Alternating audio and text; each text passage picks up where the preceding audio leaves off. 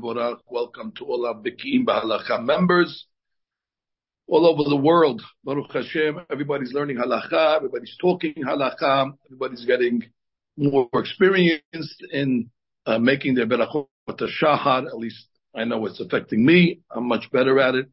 That's what happens when you learn. The Torah arouses us and makes us aware of exactly how to do the mitzvot and perform them on a high level. Today, we move on to some of the berachot that we discussed yesterday. One of them is Shelo Asani Avid. Again, grammatically, since it's the last word of the beracha, it becomes uh, Avid instead of Eved. We're praising God that He hasn't made us uh, a slave.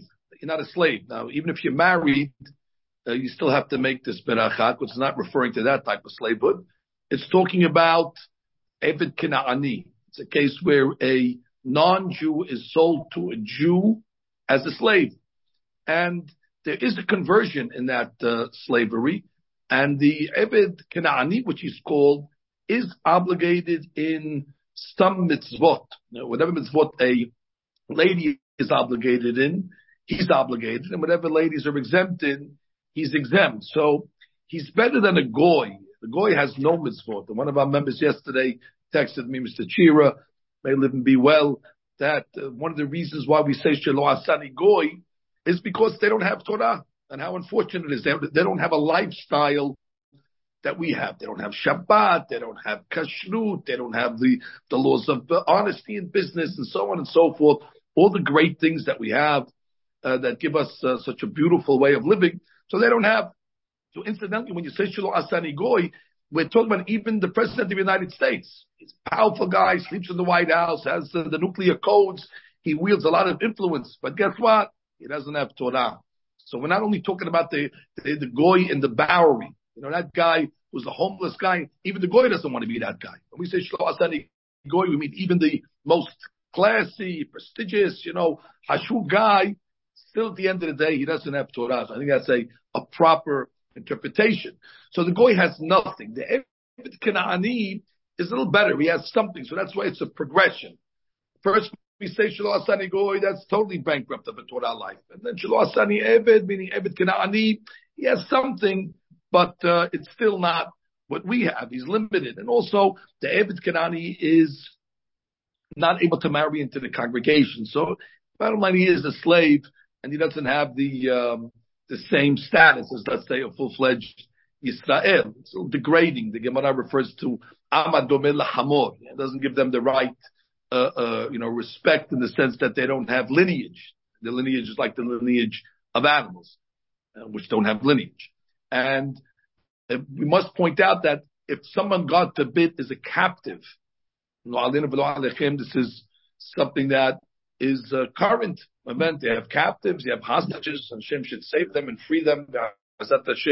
But a captive is not an Eved, because at the end of the day, he's still full-fledged Jewish. Now, he might not be able to fulfill mitzvot under the situation that he's in, but he is considered um, uh, full-fledged, and therefore the captive would still make the beracha Shelo Asani Abed. Now, the next beracha we make is Shelo Asani Isha.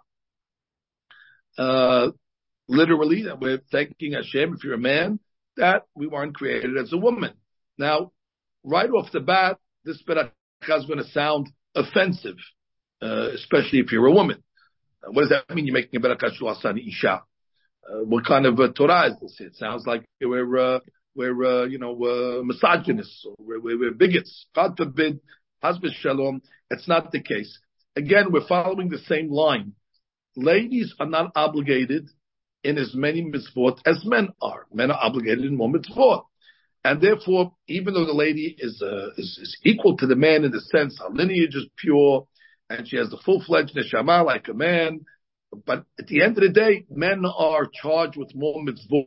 We have more opportunities to serve Hashem. So in that sense, we're thanking Hashem for the ability that God gave us uh, more Torah and more service. In that sense alone if I had to give a parable, I would say it's like you have two kings. One king inherited the kingdom from his father, comes from the royal family. And another king was not from the royal family, but earned it, and he had to work for it. And on their inauguration day, both kings on the coronation day they both gave speeches. And The king that inherited was grateful and said, I'm so grateful uh, that uh, I have blue blood and it's in my family and I'm able to inherit it. Um, I'm a very, very appreciative. And the other guy said, I'm also very appreciative that although I didn't inherit it and it didn't come easy, but I was able to work for it and I'm happy that I have the opportunity to uh, uh, uh, be industrious and as a result earn it through hard work. Now, who's right? They're both right. They're both they're both they're both meritorious. They're both lucky. The lady is not obligated in many of these mitzvot because she's not obligated in them because she's born on a higher level. She doesn't need these mitzvot to perfect her.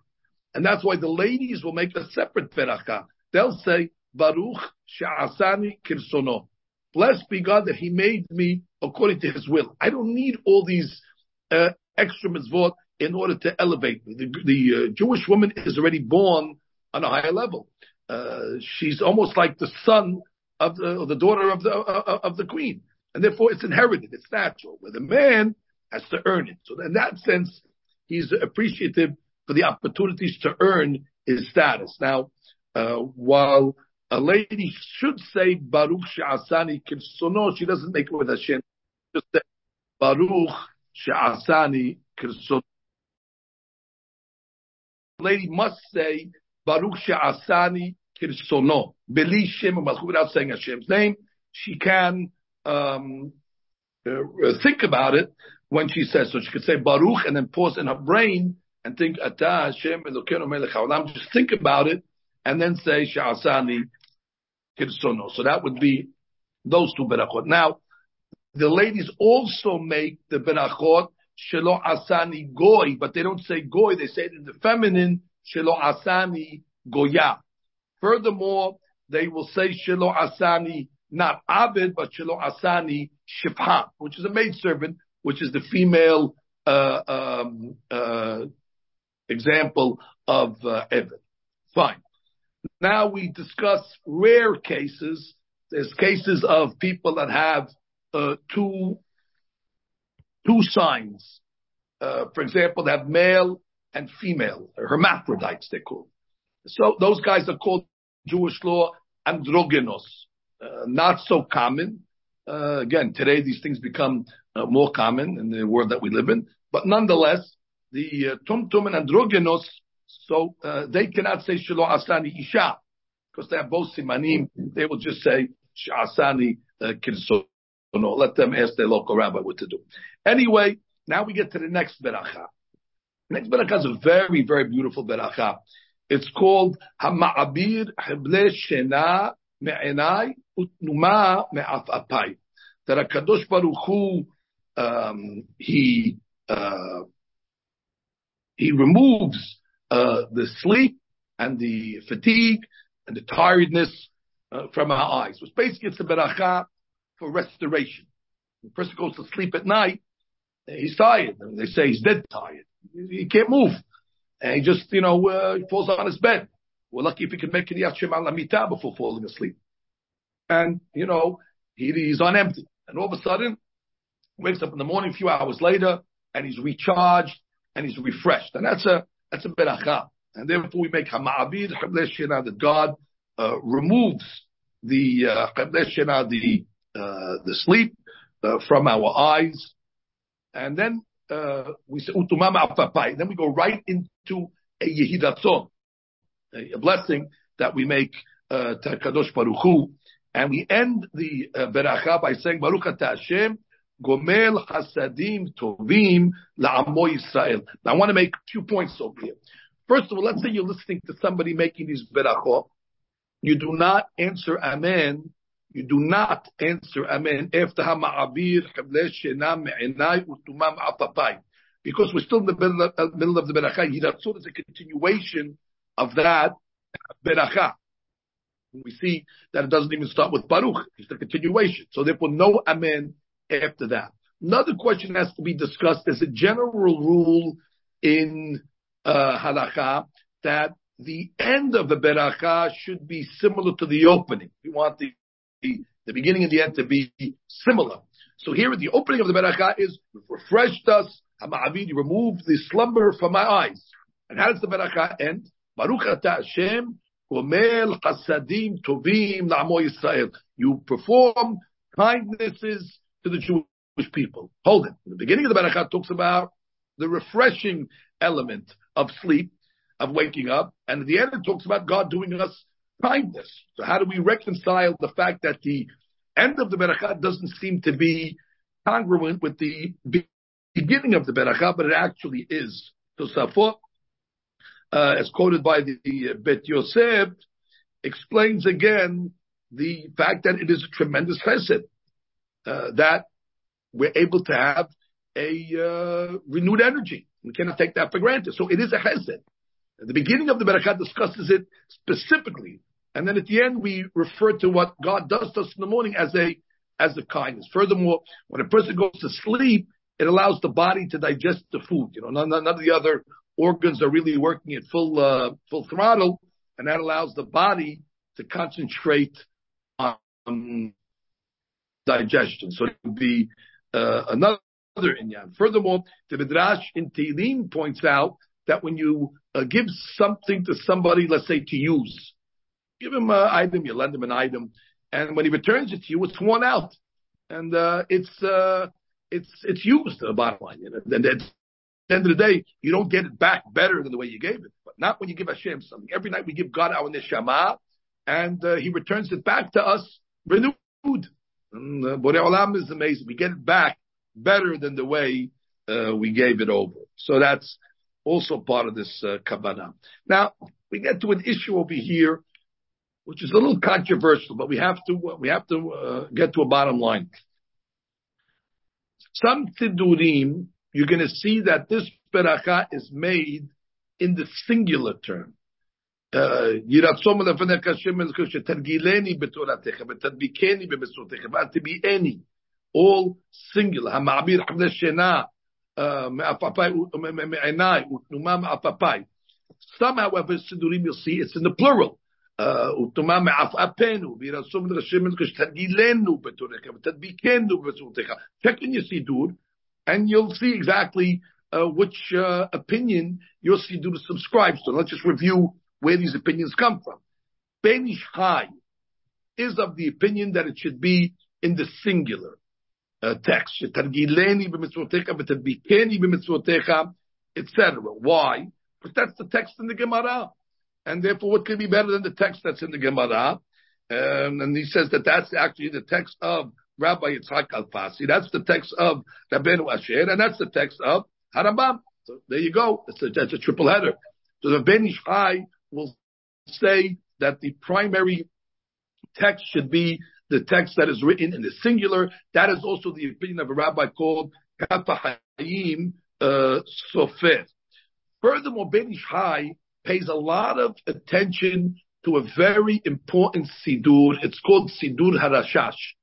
Rabbi Shalom Sharabi was a great Mekubal, Rosh Yeshiva Yeshivat Bet El in the 1800s.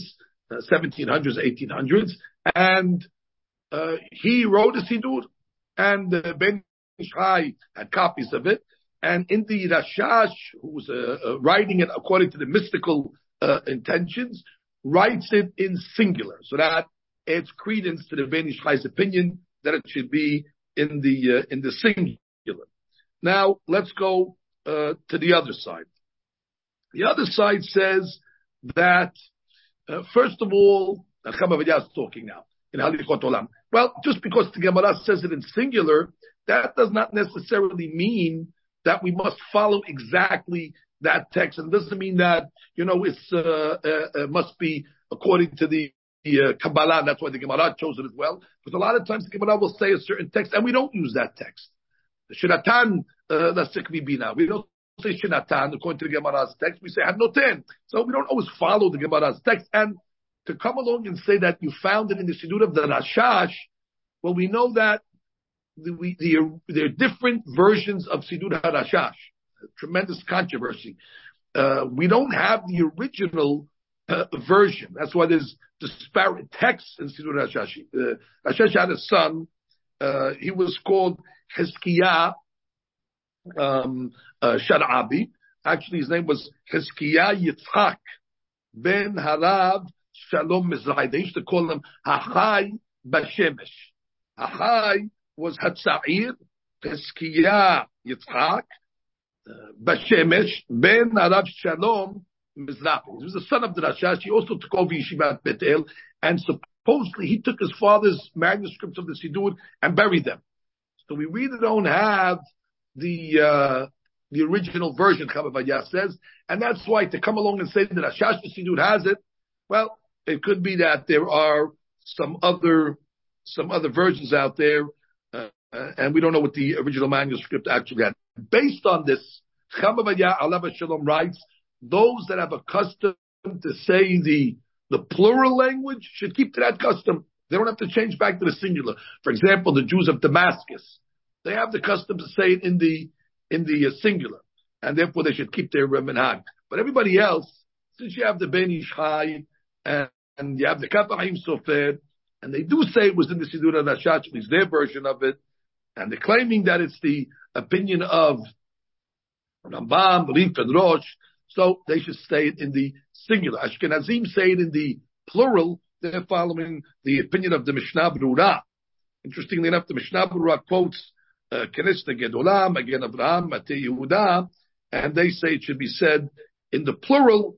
Their logic is that all berachot that are made should include the entire congregation, like the berachot we make in the Amidah, the Fa'enu, Barech Alenu, etc. So they feel that there should be Hama'avir, Hible, Shina Me'enenu, Tuma Ma'atapenu. So that's the Mishnah Brura, that would be the way the Ashkenazim go. For Sfaradim, follow the Siddur that you have, follow the tradition of your fathers, whatever they did. But again, it seems that the prevalent opinion out there is to say it in the uh, in the singular. So let's review again today's halachot. Shelo asani abin is ebed kenani. Uh, captives uh, would would not make that beracha. They're considered Jews full fledged. Shelo asani isha. Uh, ladies say sha'asani kirsono. And then we went into the uh, minhag of ladies that say Shelo Asani Goya with the Beracha, Shelo Asani Shepha with the Beracha. The only one they don't say with the Beracha is Sha'asani Kirsono. And then we just gave a whole discussion of uh, Hama'abir Chavle Shena, where we don't answer Amen after the first Beracha. We continue Hiratzon. And we end it with Gomel Hasadim Tobim Namo which is actually a chesed, the fact that we're refreshed and restored when we wake up, all the advantages of Hakadosh Baruch Hu giving us back our neshama and our bodies better uh, in a better situation than the way uh, we gave it to him. Uh, Rabotai, uh, just a word for our Beki'im Ba'alachah members. Part of the success of this program is that we want to not only learn the halachot, but we want to remember it. And one of the best ways to remember something is to review. So the way the program works, it's, as you know, Sunday to Thursday. Today's Thursday. It gives us Friday and Shabbat to review. It's a great opportunity to take the books that we have uh, and go through the halachot for the week, study them at the Shabbat table, study them with your children. They're all practical halachot, and then you'll have fluency. Uh, Rabbi Bitan has informed me that he's prepared a small uh, test. It's more like a quiz. Again, Rabotai, I know we're not in school and you're not obligated to take these tests but it's only to sharpen our memory and give us incentives to review. And the uh, test, of the Mivhan, uh, will be Bezat Hashem after Sunday. Sunday we have number 16. And I'll finish uh, the entire curriculum of the first part of what, we're, what, we're, doing. And then we'll have a, uh, a test. It'll be in Hebrew, it'll be in English. Again, if you fail, we're not going to kick you out of Vicky Halacha. And if you pass, you're not getting anything either. It's just a good feeling and it's good for your self-esteem. But again, it's good to test yourself and to, to review the material. I think it's 16 questions, multiple choice. Uh, I looked at them. They're quite, uh, quite easy. If you learn the material and you have a half decent memory and you review it a little, uh, I think you'll do, uh, you'll do okay. Uh, Abraham Abinu alav Hashem had 10 this year not. So even Abraham Abinu took tests and therefore it's nothing, uh, you know, that's that, that that's the way all schools do it. That's the way colleges do it. You know, you need to be tested on the material. It gives it again a motivation in order to uh, retain and uh, remember. Again, we wish our members a uh, Yom Tov, and I guess uh, at this point I can say Shabbat Shalom to all the members of Bekiim Bahalacha, and stay safe.